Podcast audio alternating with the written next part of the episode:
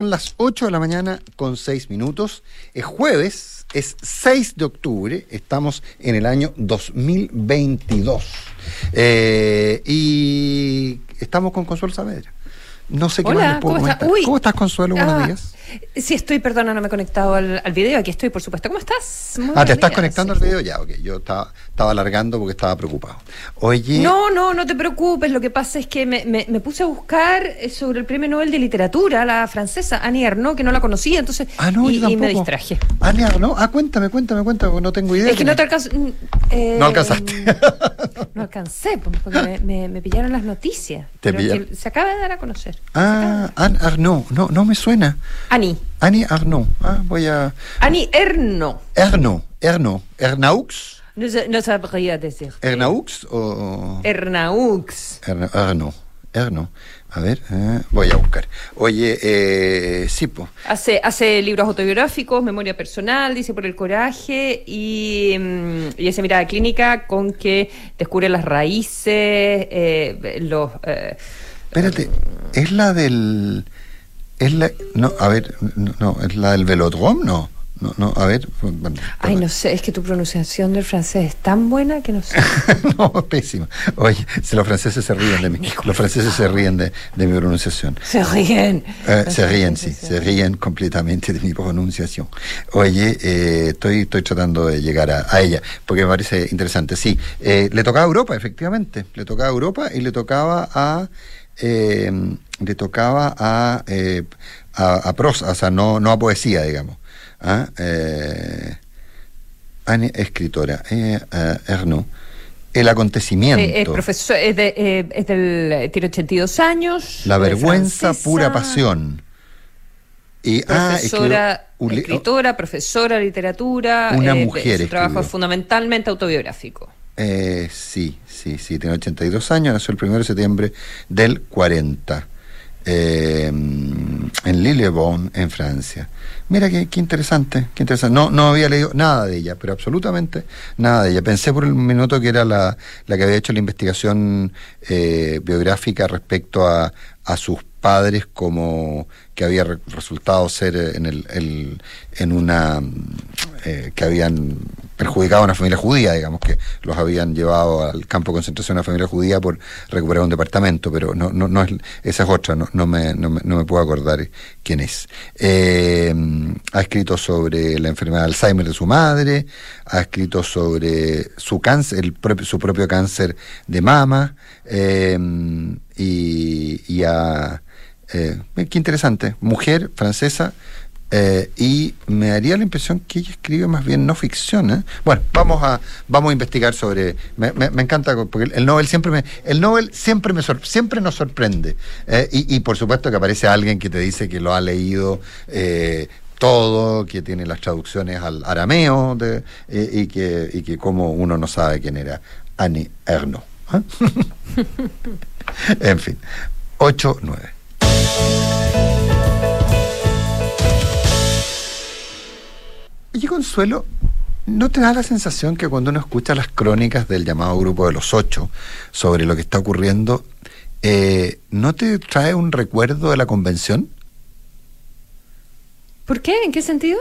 Porque finalmente lo que están haciendo, a ver, cuando tú hablas, eh, no, mira, nos vamos a poner de acuerdo sobre los bordes, sobre los marcos, bordes más gruesos, más delgados, etcétera, etcétera, están metiéndote en el texto de la, de la Constitución, digamos.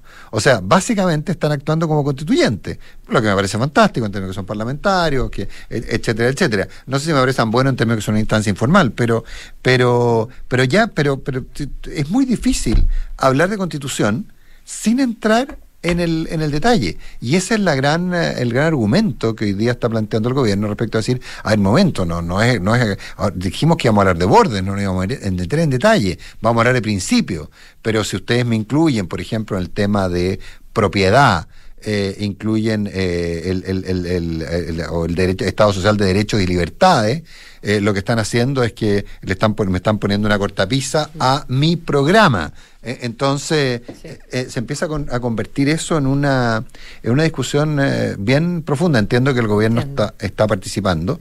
eh, y a propósito, perdón, quería hacer una, me acordé, porque este tema lo había conversado con Isabel Caro. Eh, la, Isabel nos pedía que, hiciéramos una aclaración. En, en, en en Punto, mientras ella contaba el caso del diputado de la carrera, ella dijo erróneamente que el, eh, que el, que el diputado de la carrera, a pesar de que había renunciado al partido, seguía perteneciendo al Comité Republicano y, le, y me dice que aclare, me pidió por favor que aclaráramos que efectivamente también fue marginado del Comité Republicano el diputado Gonzalo La Carrera. Perdón, lo habría hecho al principio, se me, se me pasó una aclaración que me pidió Isabel Caro que hiciéramos al aire. Eh, vuelvo al tema, al tema en que estábamos, digamos. Eh, el gobierno está preocupado por eso, están tratando de influir en sus en sus cercanos eh, y, y es donde, y, pero finalmente tiene un aire de discusión constituyente y el Grupo de los Ocho se, se convierte en una especie de comisión constituyente, curiosamente. Mm.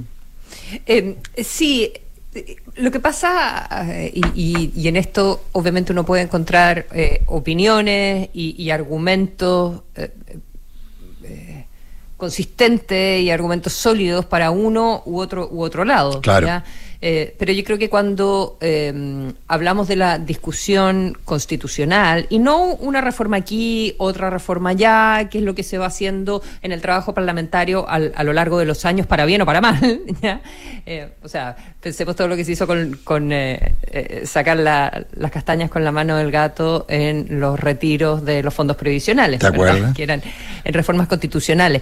yo creo que como, como olvidarlo, ¿verdad? Por eso hay reformas y reformas, pero mi punto de fondo es, em, cuando tú piensas en la soberanía eh, popular, al final, ¿ya? ¿Queremos los ciudadanos que sea em, este Parlamento el que redacte una constitución? ¿Los elegimos cuando votamos por ellos? Eh, ¿Votamos pensando en eso o votamos pensando en otras consideraciones? ¿Votaríamos diferente en, eh, en una eh, elección, votaríamos junto con las mismas listas que eh, votamos para el Parlamento, ¿ya?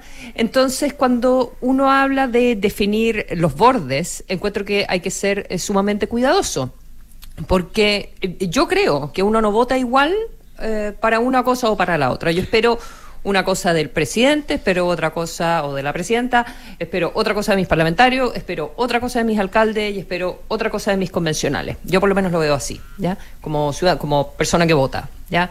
Eh, y, puedo incluso cruzar eh, ciertas líneas para acá, para allá, dependiendo de qué es lo que estoy buscando y cuál es la plataforma que me plantea cada uno de estos candidatos o candidatas, ¿ya? Eh, entonces, creo que cuando se definen los bordes y los bordes ya van más allá eh, creo que se, se cruza una línea eh, que, no, que no se debiera. Ahora, podemos volver a, em, al punto de partida con aquellos que argumentan, y creo que también tienen un punto que en realidad tendríamos que tener un plebiscito de entrada eh, nuevamente, porque el proceso se cerró con la votación del 4 de septiembre y la constitución que rige es la actual. ¿ya? Pero creo que los partidos tienen que tener cuidado y en estas negociaciones hay que ser eh, muy cuidadoso de hasta dónde se avanza y, sobre todo ahora que están eh, midiendo cada palabra para ver qué es lo que quiere decir, si es un Estado de Derecho, qué pasa con la subsidiariedad, si eso es algo que se explicita, si es que no. Sí, ahora lo que pasa, ah, lo que pasa es que hay un detalle, Consuelo, que yo estando de acuerdo en, en, el principio contigo, básicamente por lo anómalo que han sido las últimas elecciones, porque votamos por parlamentario, habiendo votado previamente por constituyente. Pero ojo, eh, la facultad constituyente radica en el, poder constituyente originario está, eh, mm. está en el Parlamento. O sea, no están, o sea, pues, tú, tú, mismo lo recorda, tú misma lo recordabas con la, las, uh, las, reformas constitucionales para permitir los retiros, eh, etc. La propia reforma constitucional que permitió que se llevara a cabo el plebiscito y que se iniciara el proceso constituyente. Entonces, eh, o sea, el poder constituyente está radicado en el Parlamento que lo ha delegado que lo ha delegado. No es nada ilegal, están, están en su derecho, evidentemente. pero quizás hubiésemos votado por otro tipo de parlamentarios si hubiésemos pensado, ah, ah van a ser constituyentes, claro. Ah, puede o sea, que no van a reformar a medida que el país avanza, que avanzan las leyes, que esto, lo otro, lo demás allá, sino que van a rehacer un, texto entero. Claro, no, no. Van a ser, claro, van a ser un corpus. ¿Tendríamos el mismo tipo de parlamento? ¿Hubiésemos votado por los mismos parlamentarios? Capaz que no, eh, capaz que capaz que no. Capaz que bueno, también no se puede hacer. Hubiésemos votado por los mismos eh, convencionales si uno tuviese una bola de cristal, capaz que no. No, no, no, no, no, no, ahí no, no, ahí yo creo que, ahí yo creo, Consuelo, yo creo que no, yo le sacaría el capaz. Yo le sacaría el capa. Entonces, yo eh, eh, y los que escuchan este programa con, tanta paciencia y a los cuales yo les agradezco de todo corazón, sí, porque saben que acá tenemos una, una defensa irrestricta de la importancia de tener partidos políticos fuertes. Y yo he argumentado aquí que, quisiera que, los partidos demuestren eh, y los líderes políticos demuestren em, de lo que están hechos en esta oportunidad, ¿verdad? Y que no y que no deleguen o que no o que no que no que no se vayan a la malentendida galería, todo lo que pasó con las listas independientes. O sea, a mí me gusta que cambien su trabajo y que, hacen, que hagan negociaciones y lo encuentro eh, fundamental. Pero, em, pero creo que, eh, que, están, que están corriendo el riesgo de entrar en, materias de, detalle que son las que yo esperaría que defina el, nuevo grupo. Ahora, yo que, puede tener expertos o no, pero... Yo tengo que decirte que en lo personal yo no tengo ningún problema que sea el Congreso el que redacte la Constitución, ¿eh? En lo personal, así, si tú me he puesto, eh, yo sé que mis opiniones a nadie le interesan, pero, pero, pero voy a, pero lo voy a plantear. O sea, yo no tengo, al revés, no tengo ningún, y es más, creo que el Parlamento, quizás, ayer lo conversábamos, tal vez. ¿Te gusta el Parlamento o te gusta el Senado? Eh, ¿Sabéis que tampoco me está molestando? no, me gusta tanto la Cámara de Diputados, no me gusta tanto la Cámara de Diputados, su composición más bien, no, no tengo ningún problema con el, con el hemiciclo. Ah, sí, sí, estamos hablando de, eso, las personas que la componen para ser redactores de una nueva constitución. Exactamente. sí, pero, pero es que, es claro, pero eh, eh, que ahí eh, tengo más confianza en el Senado sin duda, pero, pero no tengo ningún problema. Creo que me ha, ido, me ha ido mejorando mucho la visión que tengo de nuestro Parlamento estos últimos meses. Yo tengo, alguien, ayer lo comentábamos, yo tengo con un amigo y tengo la sensación de que finalmente lo que aquí pasó es que eh, los parlamentarios, al ver el funcionamiento de la convención, eh, yo creo que más de alguien de haber dicho, oye, ¿y nosotros nos vemos igual a ellos? Sabéis que tenemos que preocuparnos un poco más. Tengo la, la sensación, ¿eh? tengo la sensación, porque, porque no eran tan distintos, ¿ah? el, funcionamiento de la Cámara de Diputados no era tan distinto que el funcionamiento de la Convención y yo creo que se han llamado al orden. Tengo, tengo la sensación. Ahora, en ese sentido, Consuelo, y qué bueno que tú plantees el punto, hoy día hay una columna, creo que de Fonapen y Marisol Peña, eh, eh, que plantea la lógica que sea el Congreso el que lo haga. Pero pero pero ah sí no la no, no, me la comentaron no la he visto pero eh, pero el punto ahí consuelo es es que no significa que el Parlamento se vaya a dedicar. Ah, sí, de eso se trata. Acá está, así en, una columna en el diario El Mercurio. No, no se trata de que se vayan a dedicar solo a, eh, al. Yo creo que lo que tiene que hacer es, primero que nada, tiene que ser una, tiene que ser bicameral, es decir, tiene que ser una especie de mixta, eh, en que tienen que estar representados los, los diputados y los senadores, tiene que haber una, una deliberación eh, y, tiene que, yo te, diría que tendría que ser un, un régimen especial y eh, lo que está bajo fuera de cualquier discusión es que tiene que ser sometido a un plebiscito. Eh, y ahí yo Claro, ellos, plantean que tiene que ser, el, resumen es que tiene que ser el Parlamento en un proceso participativo, con cabildos, que escuche, que no sé qué, pero que tiene que ser el Congreso y que para eso tiene esta nueva ley de los cuatro séptimos, lo que da suficiente eh, flexibilidad al texto, pero que el Congreso tiene que estar eh, a la altura del desafío, plantea entonces el presidente de la SOFOFA y FONAPEN y Marisol Peña, que como sabemos es eh, integrante del, del, eh, del TC, ¿verdad? Sí, eh, efectivamente. Y ahí yo, yo, yo... Yo, estoy, yo fíjate que no estoy, no estoy de acuerdo, porque ellos, ellos parten de, o sea, la idea de que hay que darle, de, darle el peso que tienen y la importancia que tienen a la actual institucionalidad y a las instituciones democráticas que, que tenemos y que este es un Congreso muy nuevo, pero yo en lo que difiero puedo estar equivocada, pero yo lo veo así como persona que vota, digamos es que uno vota distinto eh, según eh, para qué están mandatadas las personas. Yo creo que ahí tú tienes, yo creo primariamente, aunque tiene, aunque como dices tú, sí, yo, yo creo que, que tienen que tienen la, la, facultad de hacerlo. No me cabe duda, Consuelo, que tú tienes un punto en eso. Eh, sin duda, porque además habíamos votado poco antes por constituyente, entonces damos por hecho que no les iba a tocar eso, digamos. ¿ah? Entonces yo sí, yo creo que tienes... Nada hacía, nada hacía presagiar, dice. Nada, nada hacía presagiar, como era dicho el gran Carlos Pinto. Eh, efectivamente, ¿no? Yo, yo creo que no, no, no, no, es el punto. Pero eh, mm. eh, lo que sí, fuera toda discusión, y aquí sí que me voy a ganar probablemente mucha, mucha, mucha polémica, yo creo que tiene que ser un plebiscito y ese plebiscito debería considerar al menos que para ser aprobado el texto constitucional obtenga los cuatro séptimos de el total de los votantes. ¿Uno de salida con cuatro séptimos? Sí. Yo creo que el plebiscito de salida con cuatro séptimos. Creo, tampoco creo en el voto obligatorio, pero si hemos decidido que es voto obligatorio, debería pero el peor de los mundos es que exista voto obligatorio con inscripción automática.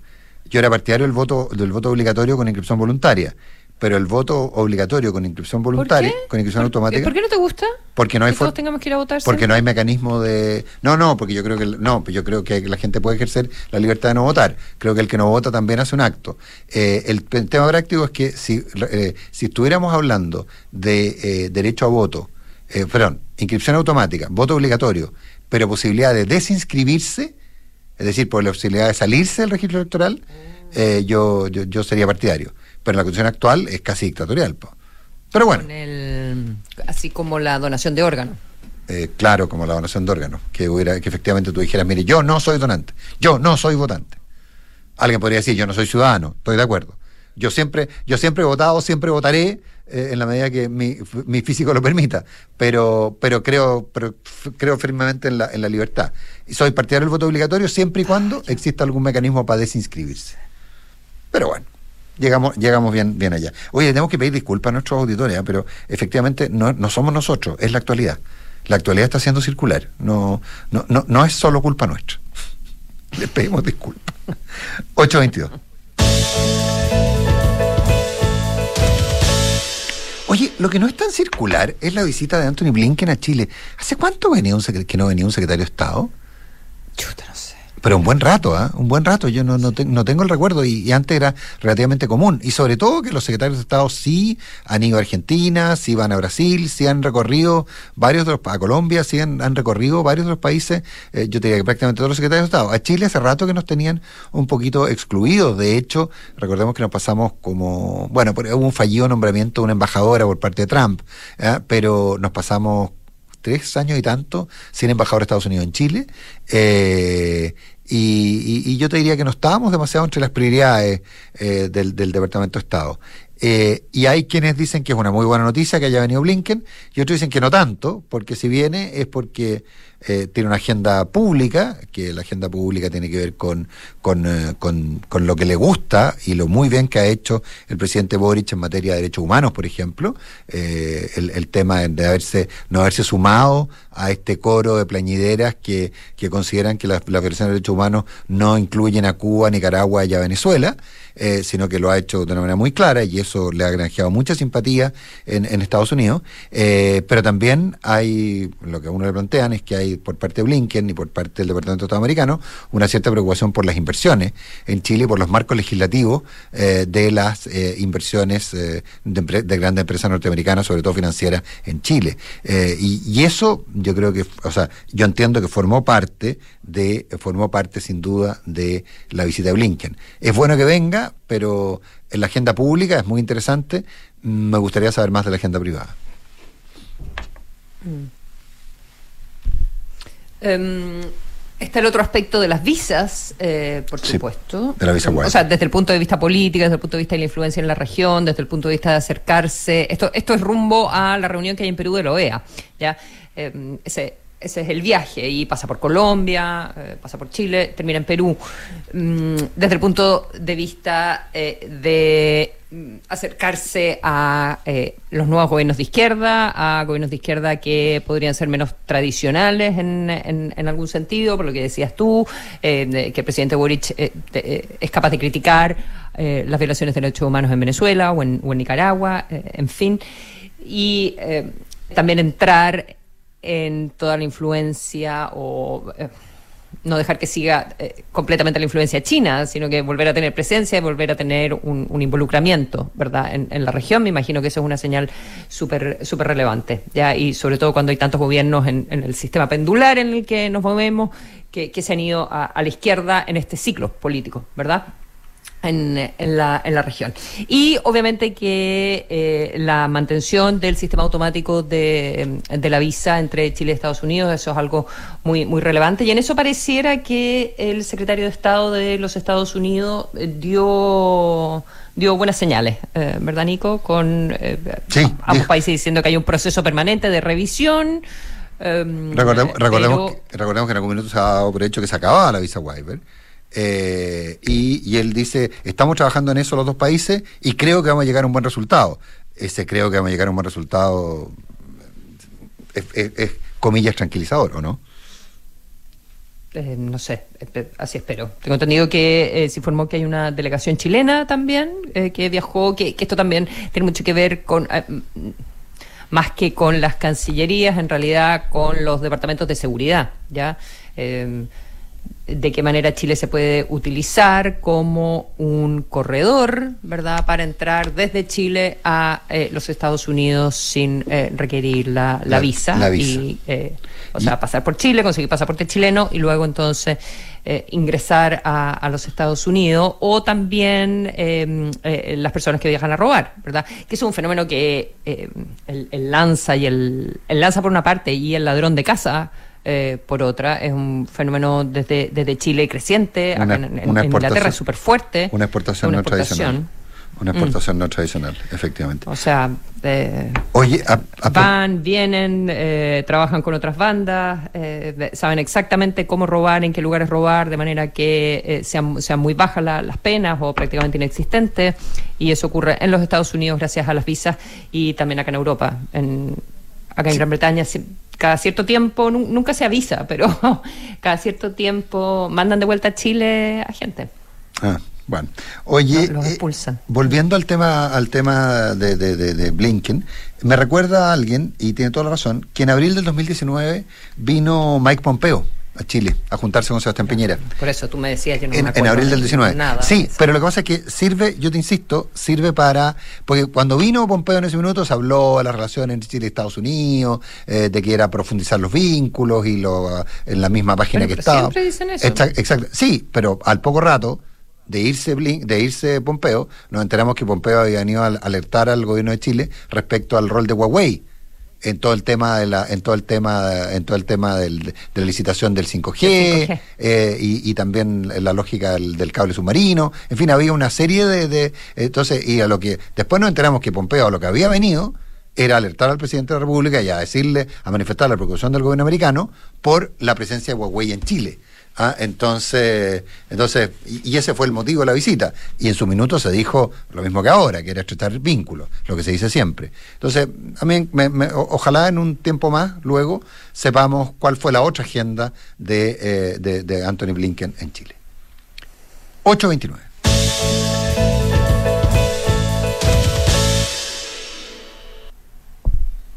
Consuelo Saavedra. ¿Quieres que yo hable del diputado de la carrera? Sí, yo, yo, te, yo te apoyo. no sé si me apoyas. Tienes my strong support. Mm.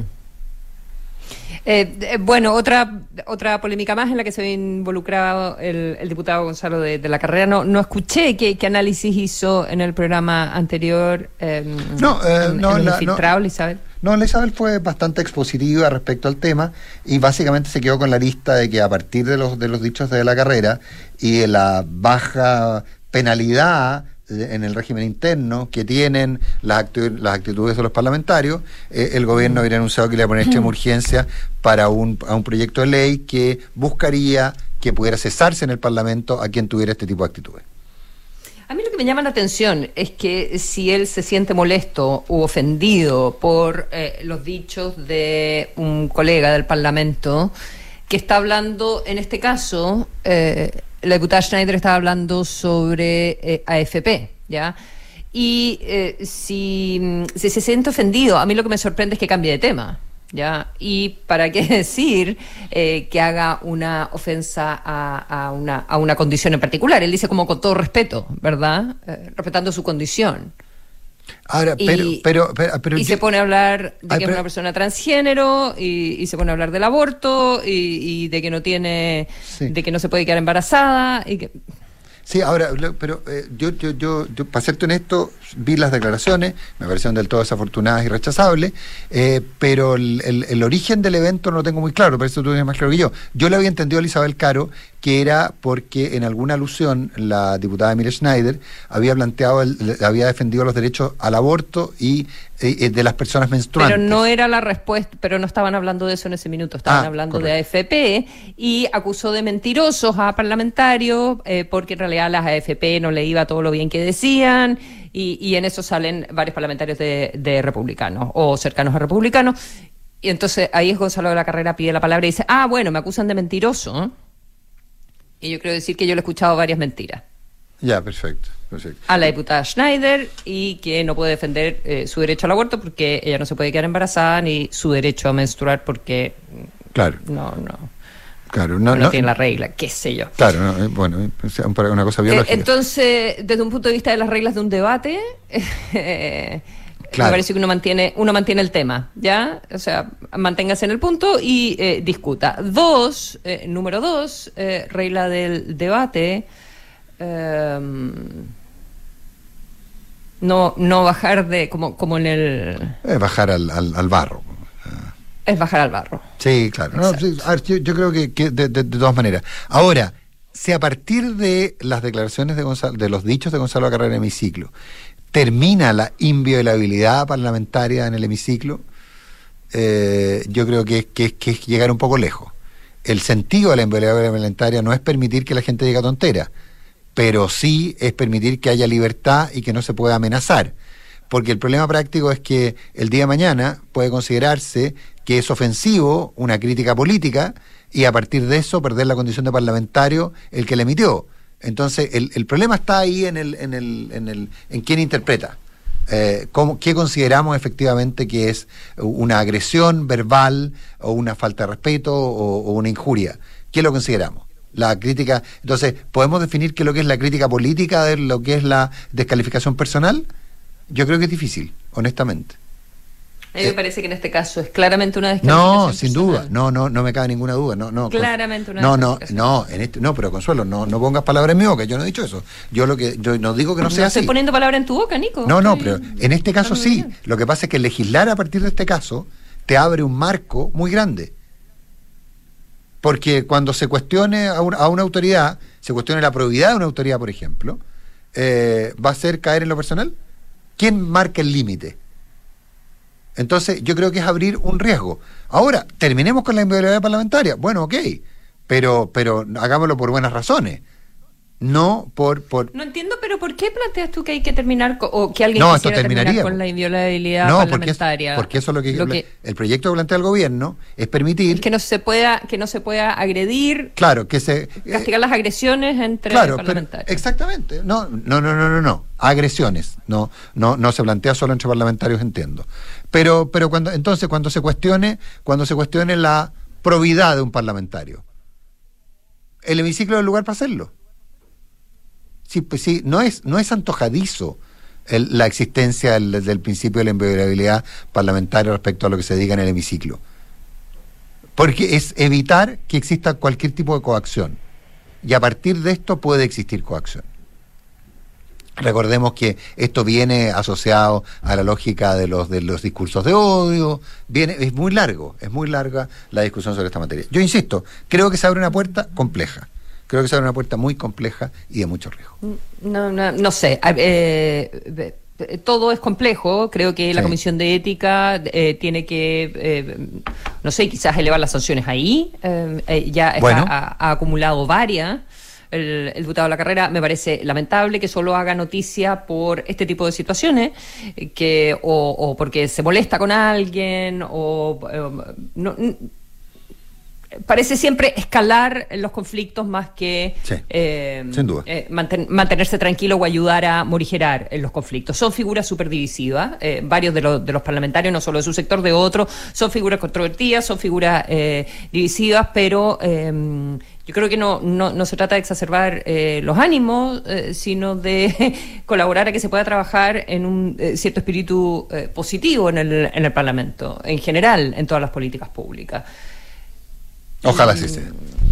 Eh, no, me, no, me, parece que no me parece que él lo haga y otros eh, parlamentarios cercanos a, a, él tampoco me parece que, que lo hacen. Eh, pero, pero, creo creo que esa condición y mira y por lo demás y por lo demás si es que en realidad la eh, diputada Schneider que eh, dijo que tenía bastante claro que siempre había tenido muy claro que era una persona trans y que sabe exactamente cuál es la biología del, del, del tema verdad eh, si se hunde la carrera, no puede entonces eh, pronunciarse sobre asuntos de, de, aborto. Mal puede hablar él que nunca, Mal puede hablar él. Que nunca se va a embarazar, por supuesto. Entonces, a, eso voy. si, si, extremamos los argumentos al absurdo. Ah, exactamente. No, exactamente. O sea, no eh, llegamos a ninguna parte. Entonces, en materia. Es, muy triste. Claro, claro, absolutamente. 8 de la mañana con 36 minutos.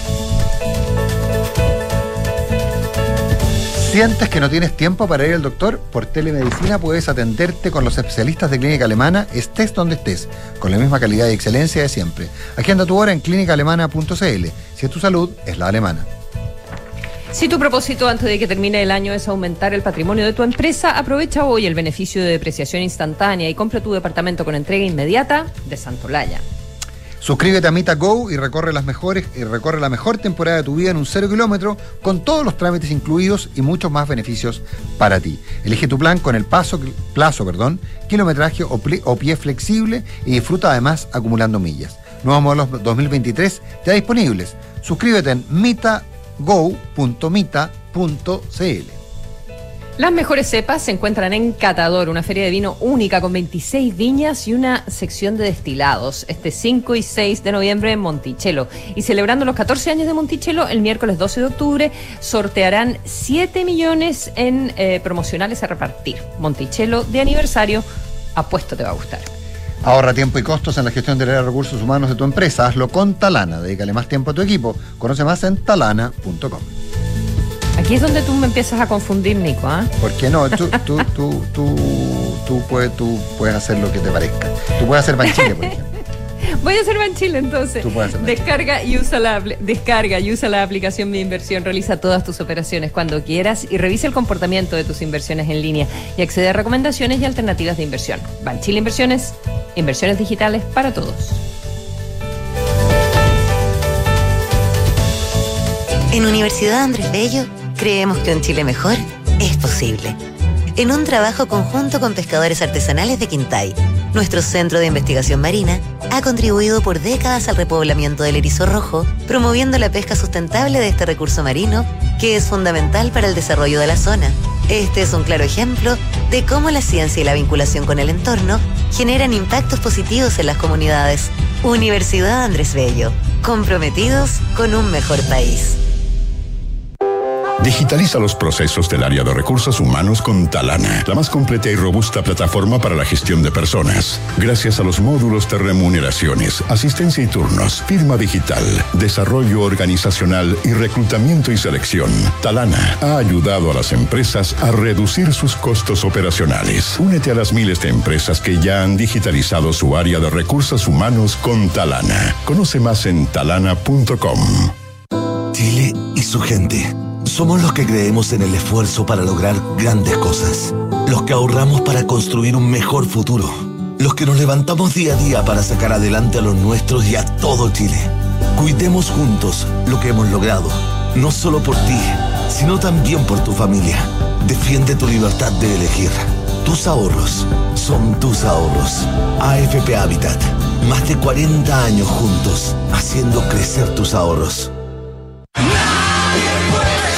Páez en Chile. Tour El amor 30 años después del amor. Sábado 3 de diciembre, 21 horas, Gran Arena Monticello. Entradas por Ticketmaster. Fito Páez, el disco que todos cantamos. La entretención está aquí. Descúbrela en granarenamonticello.cl.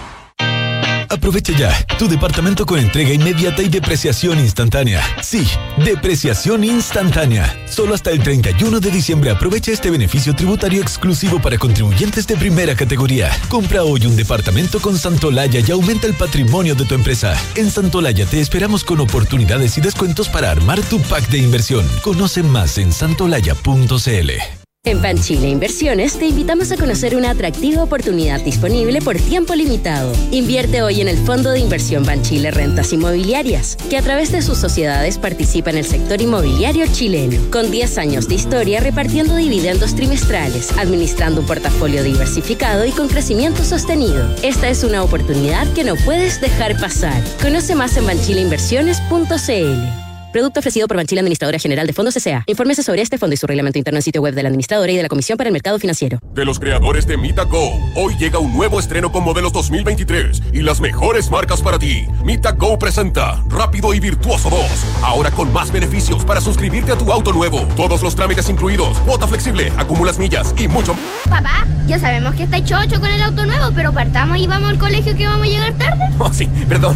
Vamos, vamos. Suscríbete a tu nuevo auto cero kilómetro con Mita Go y recorre la nueva temporada de tu vida con todos los beneficios que tenemos para ti. Disponible en todo Chile y en mitago.mita.cl. ¿Tu organización contribuye a la inclusión laboral de personas con discapacidad? Si es así, te invitamos a postular a la 34 versión del Premio Inclusión Laboral H y a avanzar en un cambio de conciencia hacia una cultura laboral más inclusiva. Postula en www.h.cl y hagamos juntos de Chile una mejor sociedad. Asociación Chilena de Seguridad. Nadie cuida mejor a los trabajadores de Chile y sus familias. Las mutualidades de empleadores son fiscalizadas por la Superintendencia de Seguridad Social www.suceso.cl.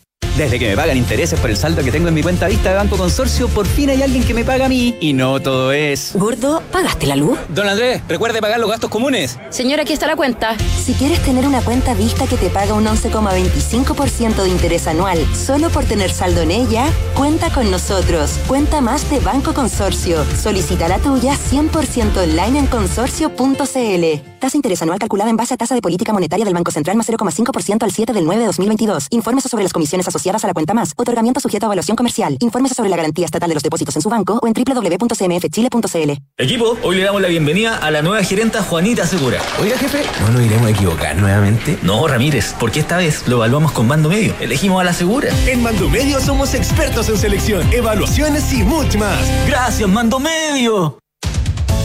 Hablemos en off. Nicolás Vergara y Consuelo Saavedra están en Duna.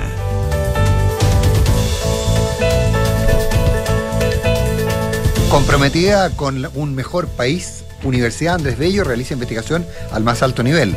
La revista Nature publicó, Nature publicó el estudio liderado por el profesor Rodrigo Aguilar, quien descubrió fármacos que pueden mejorar tratamientos de enfermedades genéticas. Un aporte de impacto mundial.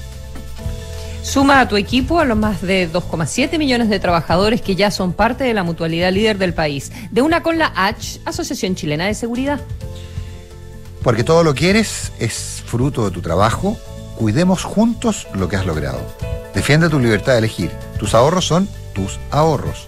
AFP Habitat, más de 40 años juntos, haciendo crecer tus ahorros. Si quieres una cuenta que te pague intereses por tu saldo, ya puedes abrir la cuenta más de Banco Consorcio, una cuenta vista que te paga un 11,25% de interés anual. Solicita la tuya 100% online en consorcio.cl. 8 de la mañana con 44 minutos. ¿Por qué no presentas a nuestra entrevistada, por favor, Consuelo Saavedra? Claro que sí, nos acompaña Paulina Nasal, ella es consultora internacional eh, y es ex directora general económica de la Cancillería, eh, lo que soy la, la subrey. La subrey. Y mm, negoció eh, el TPP-11 y de eso queremos conversar con ella. Paulina, buenos días. Buenos días, ¿cómo están ustedes? Eh, pa Paulina, Paulina está viviendo, entiendo, en Estados Unidos, así que nos atiende desde allá. Seguimos con nuestra lógica internacional. Paulina, ¿cómo estás? Buenos días. Muy bien, y una hora antes que ustedes. Ah, bien, bien, estás madrugando por nosotros. Te lo, agrade madrugando. te lo agradecemos, te lo agradecemos. No, no tanto, pues eso, eso sería son un cuarto para las 8 de la mañana. ¿no? Bueno, Normal. no sabemos a qué hora se levantan en esa casa. o, oye, eh, a ver, el, eh, el senador Lacofeber mandó una larga lista de preguntas a la Cancillería para que la Cancillería se la contestara eh, para que la Cancillería se la contestara. Eh, respecto al TPP-11, que alguien podría entender clásica, eh, básicamente que el, el, senador el senador Weber daba por hecho lo que él afirma. Básicamente lo que hace el senador Lagos Weber es juntar una serie de de, de, de, de, temas que se han planteado respecto a la, a la oposición al TPP-11 y por lo tanto le pide a la Cancillería que dé su respuesta. Eh, yo no sé si pues, la idea un poco es tratar de, que un poco contestáramos esas preguntas desde, desde tu experiencia, contestáramos las preguntas. Por ejemplo, eh, el senador Lagos Weber dice, pregunta si es efectivo que el tratado se debe renegociar periódicamente con el fin de dar más garantías a las empresas extranjeras. Ese es uno de los argumentos que han dado los opositores. ¿Eso es real? No. Mira, primero... Eh obviamente hay que decir que, la discusión de este, este acuerdo eh, y toda la, negativa, los en contra, coinciden con un periodo bastante particular en la era mundial, ¿ah? con todos los movimientos antiglobalización y el TPP fue como ya no la niñita bonita, eh, la niñita símbolo, pero en negativo respecto de que como que en este acuerdo se agrupaban todos los males de la humanidad. Eh, y dentro de ellos salió mucho el tema de las multinacionales, de que los negociadores recibimos casi que los textos directos de ellos para, para ayudarlos y, promover básicamente sus negocios.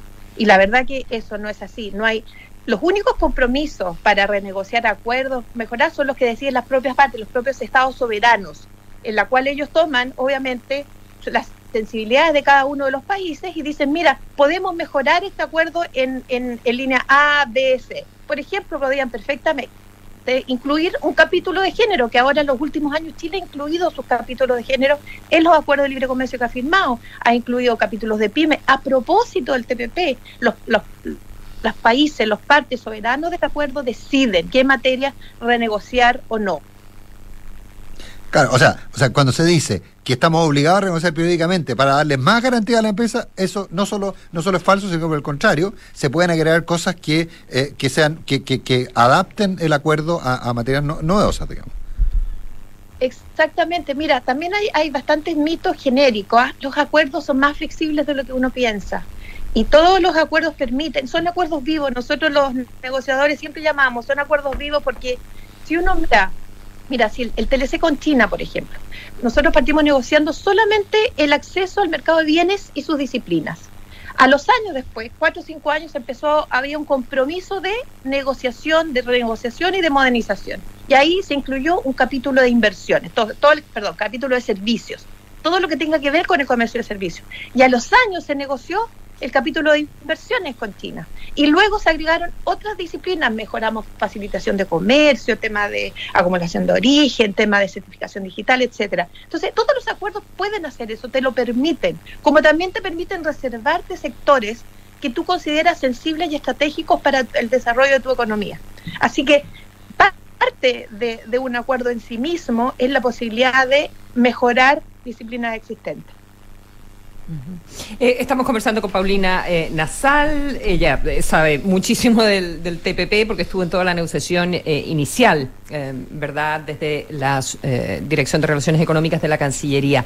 ¿Podrías explicarnos em, cuáles son las consecuencias y los efectos de las side letters, qué es lo que implican exactamente y si influyen o no en otros tratados que podamos tener con eh, esos mismos países?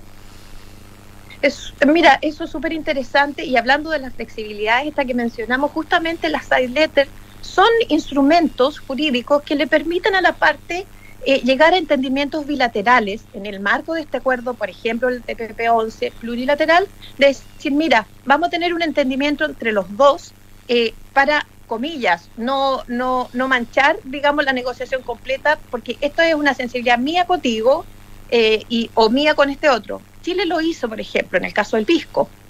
Como ustedes saben, el tema del pisco es un tema muy sensible entre Chile y Perú. Y siempre ha sido un tema en los, acuerdos, en la negociación de acuerdos, porque ¿a quién le reconocen?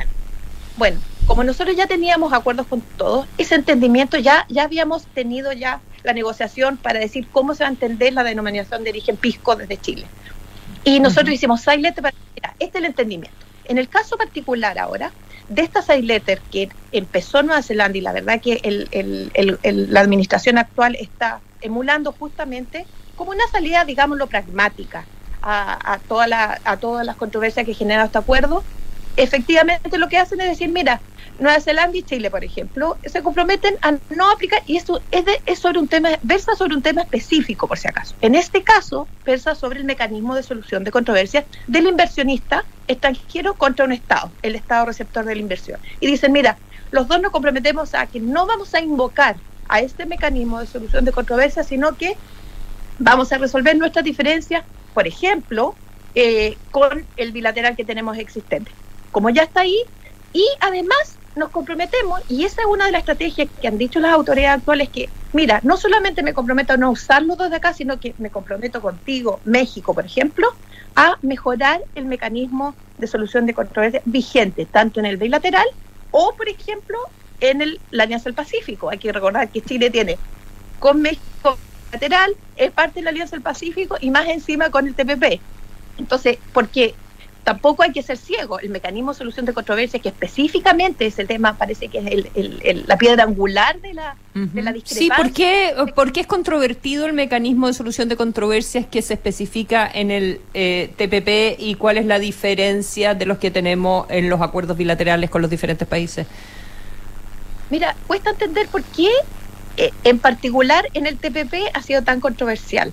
Eh, este, este capítulo está totalmente en línea con lo que hemos venido negociando hace 30 años.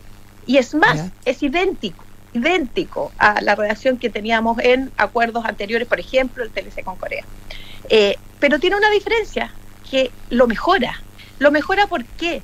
Porque muchas de estas disposiciones quedaban comillas a la interpretación de los, de los jueces, de los árbitros, por ejemplo. Entonces, por, por, por las disposiciones específicas que vamos a qué vamos a entender por inversor, qué vamos a entender por expropiación, qué vamos a entender por una, un nivel mínimo de trato, qué vamos a entender por una ganancia, eh, eh, una expectativa razonable de ganancia, etcétera. Y eso coincide también porque decían que los el mecanismo de solución de controversias, cuando uno evalúa finalmente cómo han dirimido estos jueces, estos tribunales arbitrales, respecto de controversia inversionista-Estado, la crítica, no solo en Chile, en muchos lados del mundo, es que son desbalanceados en favor de los inversionistas y no de los estados. Pero cuando uno ve las estadísticas, eh, si uno se mete a la a UNTA, por ejemplo, eh, a, la Comisión de Naciones Unidas para el Comercio y el Desarrollo, que hacen estadísticas, son, son hechos, son datos, no, no los invento yo, tú ves cómo ha sido la proporción eh, eh, en favor del Estado, en favor del inversionista, etcétera. Y uno ve que mayoritariamente ha favorecido a, a los estados. Por lo menos las últimas cifras datan de treinta y tantos por ciento favorece a los estados, veintitantos a los inversionistas, hay un 10% que básicamente hay un acuerdo entre las partes, hay otros que se caen solos, etcétera. Entonces, las estadísticas también eh, como que dicen, esto no es tan así. Eh, no, no, no sería como están reclamando, digamos, los, los contrarios a este tipo de acuerdos. Pero hay gente como el economista José Gabriel Palma ha dicho, por ejemplo, que en lo referido al capítulo Empresas del Estado se perdería la capacidad regulatoria para futuras decisiones sobre creación, modificación o modificación de empresas estatales. Es decir, que eh, esto la renuncia a la soberanía. ¿Hay algo sobre eh, la capacidad del Estado para emprender que lo limite el TPP-11? Mira, eh, que eso es súper bueno. Yo, eh, con respeto al profesor Palma, pero la verdad que de repente hay quizás no se comprende bien eh, la dimensión de este acuerdo. Fíjate que desde el preámbulo, desde el preámbulo del acuerdo se reconoce expresamente el derecho inherente de las partes para regular y preservar la flexibilidad para establecer sus propias prioridades legislativas y regulatorias, salvaguardar el bienestar público y proteger legítimos intereses, ¿no cierto?, de la ciudadanía, tales como la seguridad, el medio ambiente, la conservación de recursos naturales no renovables, vivos, la integridad, la estabilidad del sistema financiero, etcétera, etcétera. Además, cuenta con un capítulo completo de excepciones generales, que el único fin, el único fin es resguardar la facultad regulatoria para dictar normas, ¿no es cierto?, en todas las prioridades legislativas de cada uno de los países miembros del TPP. Entonces, eh, y es más, a lo largo de todo el capítulo, el capítulo de inversiones, por ejemplo, que es uno de los, de los más controvertidos, también hay, un, hay un, una disposición, pero completa, eh, que si me permiten rapidito, dice En, en el artículo 96, que dice, el, el TPP-11, el CPTPP, asegura que el Estado puede regular, incluso si como resultado de la introducción de nuevas regulaciones se perjudica una inversión para mayor certeza, el simple hecho de que una parte adopte o omita adoptar una acción que pudiera ser incompatible con las expectativas del inversionista, no constituye una evaluación del artículo. Entonces, es como que eh, en, el capítulo de medio ambiente, en el capítulo de propiedad intelectual, en todos los capítulos habla justamente de esta facultad regulatoria de los estados y, el, y, y es más, también hay un paraguas genérico para todos los acuerdos, no solo de Chile, del mundo, para los países miembros de la Organización Mundial de Comercio, en el cual el artículo 20 del GATT dice efectivamente que todos los estados pueden regular, incluso si discriminan contra otro país parte, para objeto de resguardar estos objetivos loables, ¿no es cierto?, de política pública. Tan importantes como lo que Chile está viviendo ahora, como la salud, por ejemplo, perfectamente, eh, eh, el medio ambiente, un recurso natural no renovable. Entonces, todo eso está contemplado, está aparte. Entonces, este acuerdo te permite hacer tu propia legislación respecto de tus intereses particulares sin que por ello estés contraviniendo alguna disposición de este acuerdo. Estaba revisando la, mm, algunos detalles sobre las side letters que em, había negociado con eh, cinco países miembros del CPTPP, tengo entendido, eh, Nueva Zelanda, y cada una de ellas es específica también en términos de em, si, si Nueva Zelanda es receptor eh, o, si es de, ese país, digamos, de inversión, o si es inversionista en, en ese país, eh, ¿verdad? Porque también, según eso, que es lo que estás planteando en la exclusión, eh, ¿verdad? Y me imagino que Chile también está haciendo algo en esos términos. No es lo mismo con Perú, donde tenemos nosotros un montón de inversión extranjera en, en Perú, que con otro país que tiene mucha inversión extranjera en, en nuestro país, ¿verdad? Em, tú en términos generales decías que, que te parecía que la redacción del TV era, era mejor que lo que teníamos en términos de resolución de controversias con cada uno de los países. Em, pero, mm, pero, pero eso significa que vamos a quedar en peor pie o te parece que esta es una buena estrategia eh, para poder sacar adelante el tratado? Mira, a mí me parece que es una buena estrategia desde el punto de vista político, porque desde el punto de vista real, eh, si tú firmas un, un asylum letter con Australia, por ejemplo, o con Canadá, que, no significa que también hay discrepo eh, eh, una carta que salió hace poquito del, abogado en las Salinas que hablaba de que, había, habría alguna incompatibilidad respecto de firmar una sailete para excluirte del mecanismo del TPP, pero sin embargo te incompatibiliza por el bilateral vigente. Y justamente lo que te permite, y el TPP te dice acá, que un, un acuerdo no es el otro para nada. Entonces, tú, sacas el, este, este sailete y en el caso de Perú es sumamente interesante por lo que tú dices, Consuelo, porque eh, eh, las inversiones, el nivel de inversiones que tenemos los chilenos en Perú, eh, o sea, lo que más buscan los inversionistas chilenos es tener certeza jurídica en esos mercados. Cuando tú no enfocas al en el TPP, lo que pasa que tú invocas al bilateral. Y en el bilateral, el compromiso que se está hablando con Perú y México en el marco de la Alianza del Pacífico es justamente mejorar este mecanismo eh, en el marco de la Alianza del Pacífico. Mejorarlo en todos los sentidos que estamos hablando, ¿no es cierto? Que sea más claro, que sea más balanceado, eh, eh, que no dé lugar a dudas.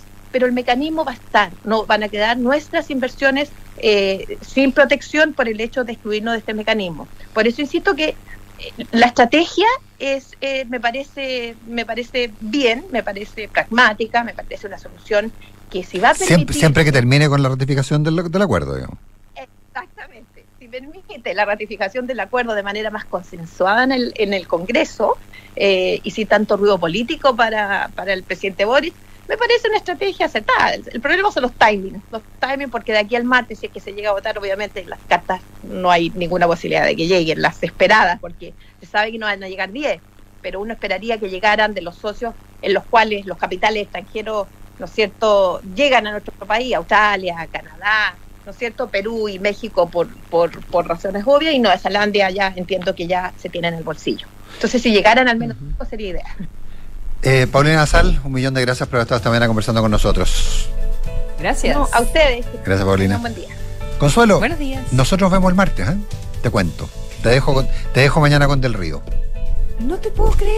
Sí. Ah, pero es que además el lunes es feriado. O sea, tú te vas a tomar un, tomar un fin de semana. No, pero vuelvo. a- no, sí, tengo, tengo que ir fuera de Chile, pero vuelvo. Pero vuelvo antes, vuelvo. No, vuelvo el domingo en realidad. Pero bueno, está bien. Nos vemos. Créete, que te vaya bien. Todos viajan. Nos vemos.